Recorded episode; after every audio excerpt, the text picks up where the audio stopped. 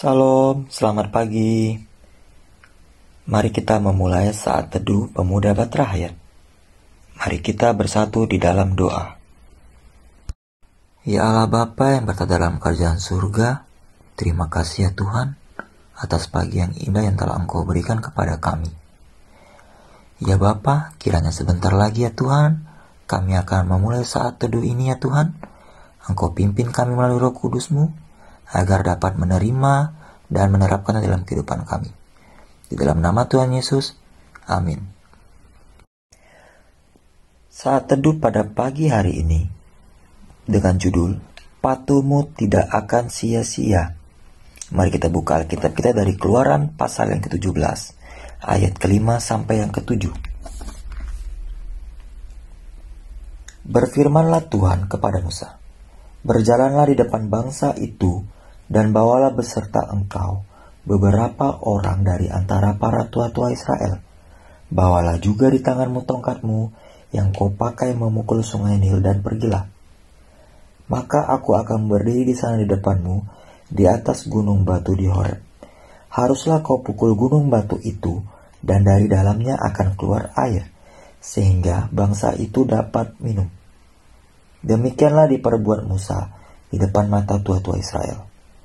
Dinamailah tempat itu Masa dan Meriba, oleh karena orang Israel telah bertengkar dan oleh karena mereka telah mencobai Tuhan dengan mengatakan, Adakah Tuhan di tengah-tengah kita atau tidak? Sobatku kaum muda, ayat-ayat bacaan kita saat ini adalah bagian dari kisah tentang perjalanan bangsa Israel ketika berada di Masa dan Meriba saat bangsa Israel berjalan di padang gurun dalam pimpinan Tuhan menuju tanah perjanjian Kanaan. Di tempat ini bangsa Israel kembali menggerutu bersungut-sungut bertengkar, bahkan mencobai Tuhan. Mereka melakukan hal itu lagi-lagi karena kebutuhan utama mereka, yakni air, tidak terpenuhi di sana. Ini memperlihatkan ketika mereka diperhamba oleh ketidaksabaran, membuat mereka lupa akan penyertaan Tuhan dan ragu akan kuasa Allah. Sobat muda, menanggapi sikap bangsa Israel itu, Musa bertanya kepada Tuhan. Setelah Tuhan memberitahu Musa apa yang harus dilakukan, maka Musa pun melakukan seperti apa yang Tuhan perintahkan.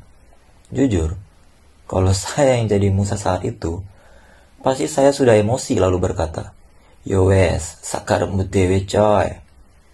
Ya sudah, buat sesukamu saja.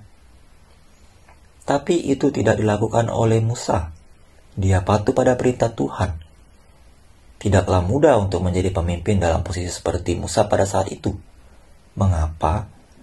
Sebab selain ia harus terus membawa dirinya untuk selalu percaya pada penyertaan Tuhan terhadap dirinya dalam memimpin Israel, Musa juga harus terus mengajarkan bangsa Israel untuk mau dan selalu taat dan percaya pada kuasa dan kehendak Tuhan.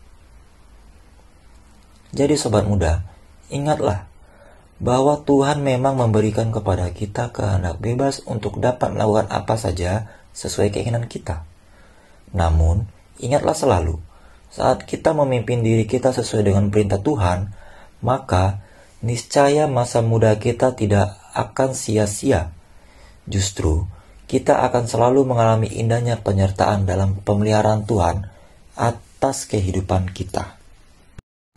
Mari kita bersatu di dalam doa. Ya Yesus Tuhanku, berikan hikmatmu memenuhiku, agar hanya hikmatmu yang memimpinku. Amin. Demikianlah saat teduh pemuda Batrait pada pagi hari ini. Sampai jumpa di saat teduh berikutnya. Tuhan Yesus memberkati. Shalom.